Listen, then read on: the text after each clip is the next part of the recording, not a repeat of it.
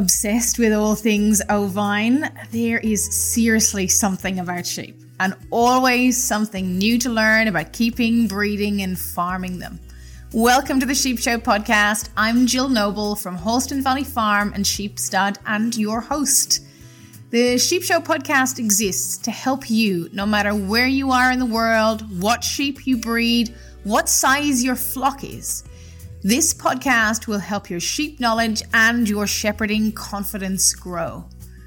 And it's a two way street. I love to hear from you and find out how your sheep journey is going. Contact me via Instagram at Halston Valley Farm or via email jill at halstonvalleyfarm.com.au. Come along on this episode as we explore the amazing world of sheep and sheep farming together.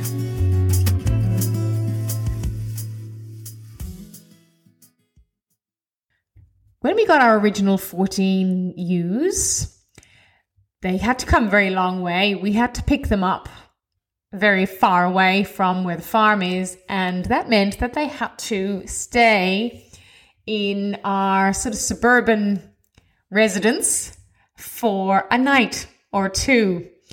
And we decided that would be a good opportunity for us to try out some electrified netting. We had this electrified netting because we had a little urban fringe farm before we had this this farm we've got. We had an urban fringe farm on the very outskirts of Melbourne uh, for about eight years. We had that little place, and these sheep came along. We used our electrified netting that we had there. We had used it for chickens, worked very successfully for chickens.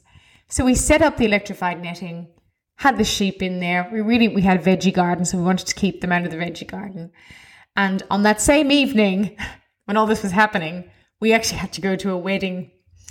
And uh, I remember sitting at the wedding beside Gary and uh, looking at him at one stage, and I said, uh, "Are you okay? You're a little bit pale." he said, "Oh, I can't remember if I turned the electric um, energizer on." I said, "Oh, okay." Well, we'll just have to see what happens when we get home. So we got home from that wedding and went straight out into literally what was a backyard and found sheep again. It was just a complete debacle. Now, we, of course, have sheep with horns. Sheep with horns and netting simply don't mix. I'm going to in this episode focus on electric netting and electric fences and sheep. But this story really helped us realize that it's just not going to work. Yeah, it's simply not going. They got tangled up. They um they got their feet caught. They got their horns caught. They got their head caught. They got their noses caught. You name it, it got caught. Now, of course, if the electric charge was on, that may probably would, wouldn't have happened. So Moral of the story is if you're going to try electrified netting or any sort of electrified system with sheep, you do need to invest in a really good quality, strong energizer. Now, we have used Thunderbird energizers and we have found them to be quite successful. We use them with horses, we use them with cattle. Occasionally, we use them with sheep. Hence, I'm going to explain to you what we do do now, which doesn't end up in some sort of a sheep massacre looking event at two o'clock in the morning when you've had a, a few drinks after a wedding. Not good and not fun, and definitely not great from a point of view of our first foray. Really, we had a couple of sheep in our before this in our uh, urban fringe farm. but and they were ones we just had for meat ourselves. But in terms of our first breeding mob, this was it, and it wasn't looking good. You know, ten hours into the experience. Anyway, can you use elect any sort of electric fencing with sheep? And the answer is you can. Disclaimer: You really need to think about the type of sheep you've got, the type of terrain you have, and the type of electrified energizer and netting slash wire that you've got. So let's just take it piece by piece. Okay, type of sheep you've got. If you have a hair sheep, like for example, a Damara, oh, and they've got a little bit of wool, but a hair sheep like a Persian, for example, fully hair sheep, then you will be okay because without the wool, there's no insulation. Yeah. So that particular sheep has got a skin with hair and they are going just like a cow or a horse and they're going to feel that electrified shock through their hair. If you have a very woolly sheep, let's say you breed English Leicesters, I would say don't go with netting or don't go with any electrified because the wool is going to be so dense and thick, it is going to insulate the sheep from anything apart from the fact if unless they get it on their nose. And even some english leicesters will have wool kind of a fringe coming over their nose. So it's simply not going to work. So interesting isn't it? That the fact that the, the animal has wool impacts the shock that that animal is going to get. But you can actually train them. So for example you have your sheep that are shorn or in my case that have shedded and then you expose them to electrified netting and you train them on that electrified netting.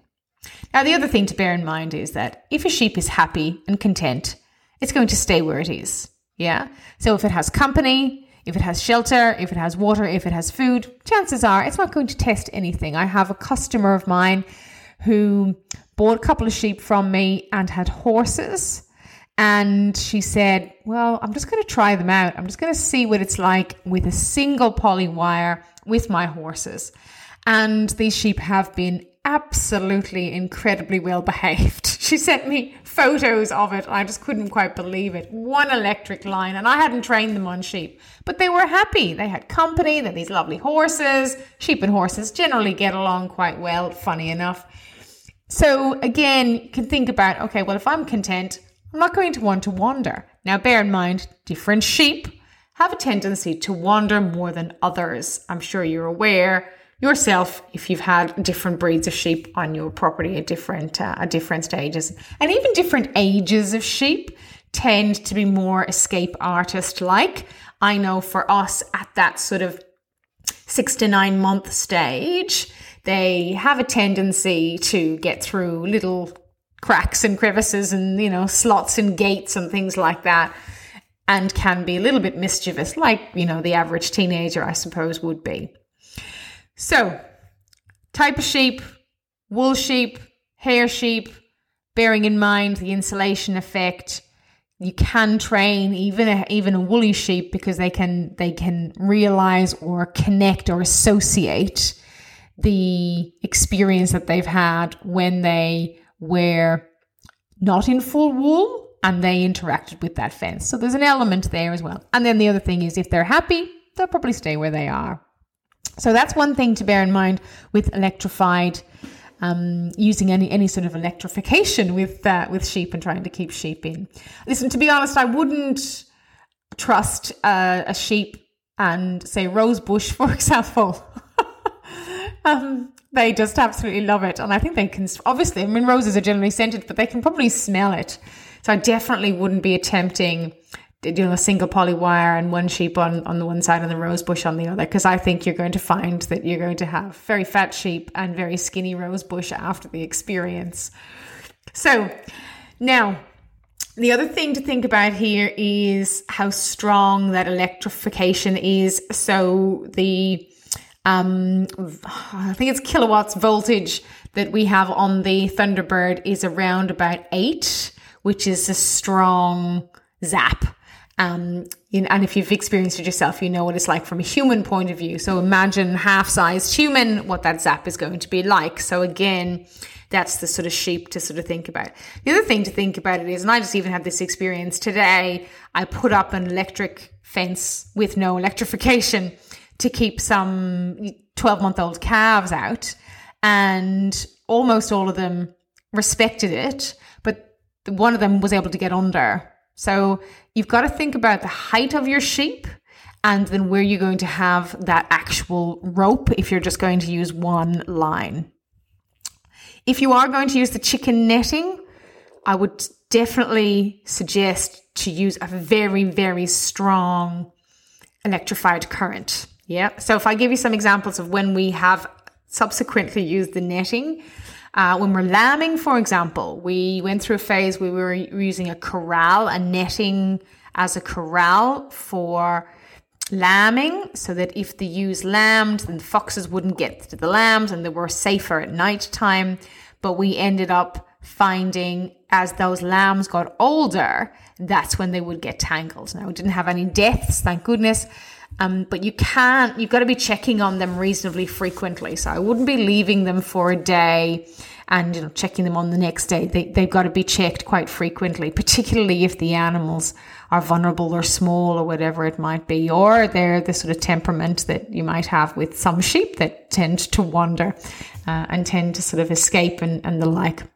So really strong electrified current the other experience we had was when we used two lines. So we had these pigtails. So pigtail is something that you actually hang the electric wire on.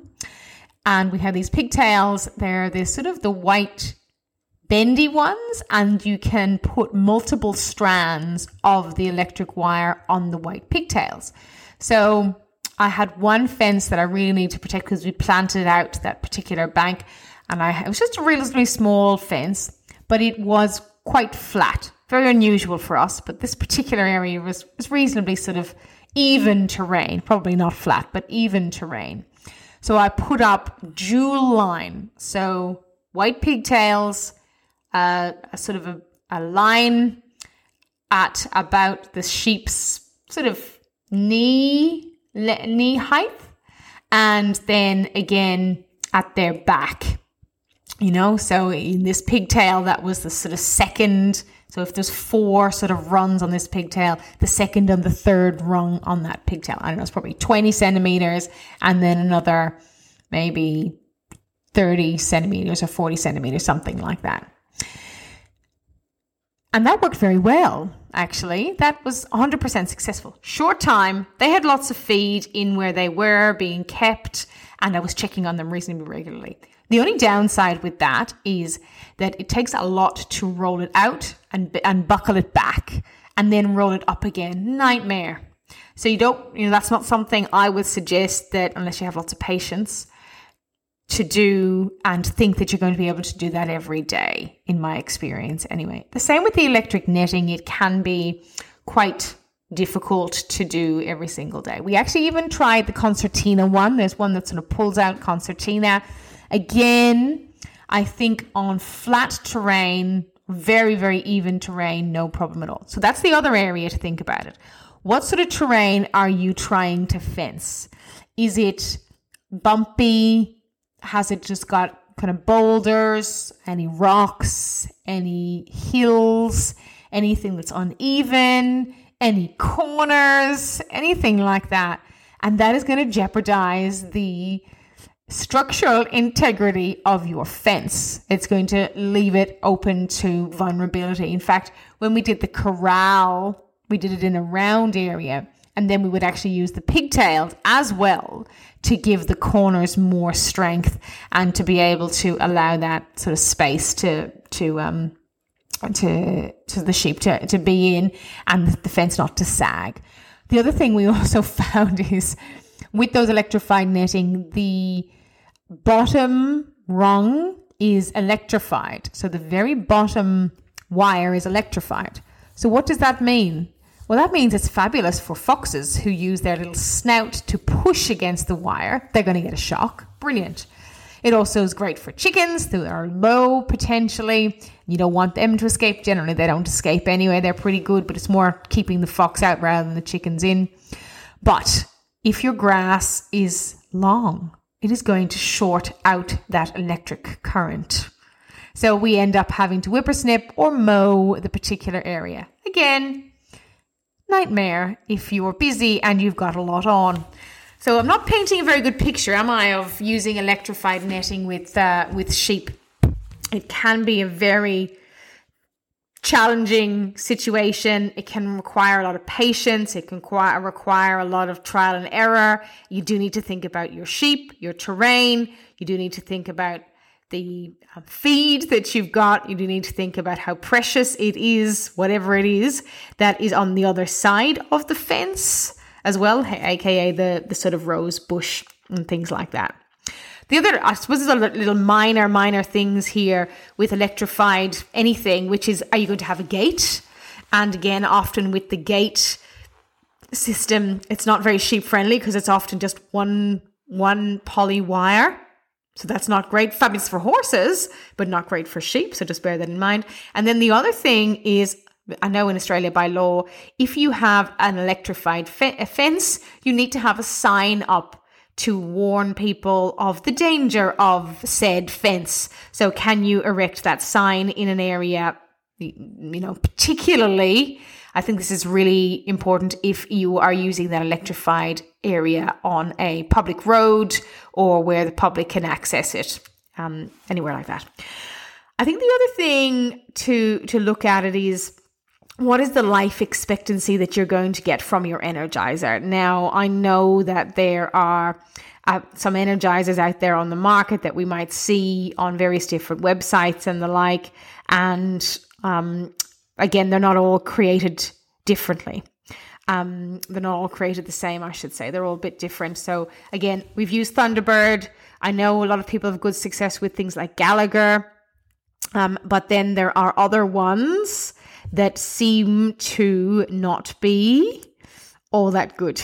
and I think it's probably just like everything. You're going to get what you pay for. The Thunderbirds are not cheap, and Gallagher is definitely not cheap um, as well. Um, so just bear that in mind. You know, what's the cost benefit here of actually investing in um, an energizer? Now, um, uh, I've again, lots of people will use hot wire coming off a house. Brilliant. Or solar, for example, off their house. Again, that's going to have a much stronger, generally a much stronger voltage, which again will mean that you have a less of a risk than you would have with that particular energizer, for example, or perhaps even the quality of that energizer. So it's all this sort of trade off of cost benefit and what you're trying to do and how important it is, I suppose, from from that fencing or being able to get that fencing. What we've just resorted to is just making smaller paddocks, investing in actual permanent fencing. We still use polywire wire almost every week for cattle and my horses, definitely. They're, and they're pretty so trained that they don't even need the energizer for them if you want to be absolutely certain and double sure. Like we actually even put cows and horses right on our front lawn slash nature strip and graze them. But when we've tried that with sheep, unless the only thing I've was worked quite well out there with sheep is the panels, the yard panels, you know, those sort of steel yard panels, steel, aluminium, whatever they are, um, yard panels. Now that will work. You know, that will be able to, but of course you got to move it and you got to make it big enough and of course setting it up, taking it down and those sorts of things. But again, at least you know that you can have a bit of peace of mind, particularly if you're grazing an area where those sheep are likely to be a nuisance on the road or have um, in, get injured or whatever it might be. So, to summarize, good luck. Try it out if you want. With the concertina one, for example, we just borrowed someone's just to test it because we've had, again, we had all these different experiences. They're not cheap again. We just borrowed it and we sent it back probably in about 10 hours, I think Gary thought. Nah, one, very difficult to put out. And we're thinking of, I want to be able to move it like twice a day or whatever it might be. It's very difficult to put it out, uh, you know, actually install it and take it down, unpack it and, and, and put it up again. So very time consuming in that way for what we were trying to achieve. So permanent fences all the way. Permanent fences and large enough mobs. I think that's quite key as well for, for a lot of us, you know, to, to be able to graze effectively, maximize pasture, to be able to support that animal's best health. If we can jam them in for a short time, take them out. Uh, so again, that's what we do. That's what was worked for us. And that has, uh, we know when we split paddocks, even now we're still splitting paddocks. You know, these paddocks could be, you know, 10, 15, 20 acre type paddocks, which, you know, I know some people would have 3,000 acre paddocks, but that's not what we have. But even splitting those, we get more grass efficiency and better sheep health every single time. So if you can do that with electrified netting, electrified polywire, whatever it might be, give it a go. But just bear in mind the few things that we've talked about here today the type of sheep you've got, how woolly they are, are they hair sheep, the volume or the strength of that particular energizer you're using, and of course, the terrain that you're in as well. And of course, how precious the rose bush is. Thank you for listening to this episode of the Sheep Show podcast. Please take a moment to rate and review this podcast on your preferred podcast app. Each rating and review helps us reach listeners just like you and help them also grow in their shepherding confidence and let me know how your sheep journey is going. Contact me via Instagram at Holston Valley Farm or via email jill at holstonvalleyfarm.com.au. And until next time, sheep well.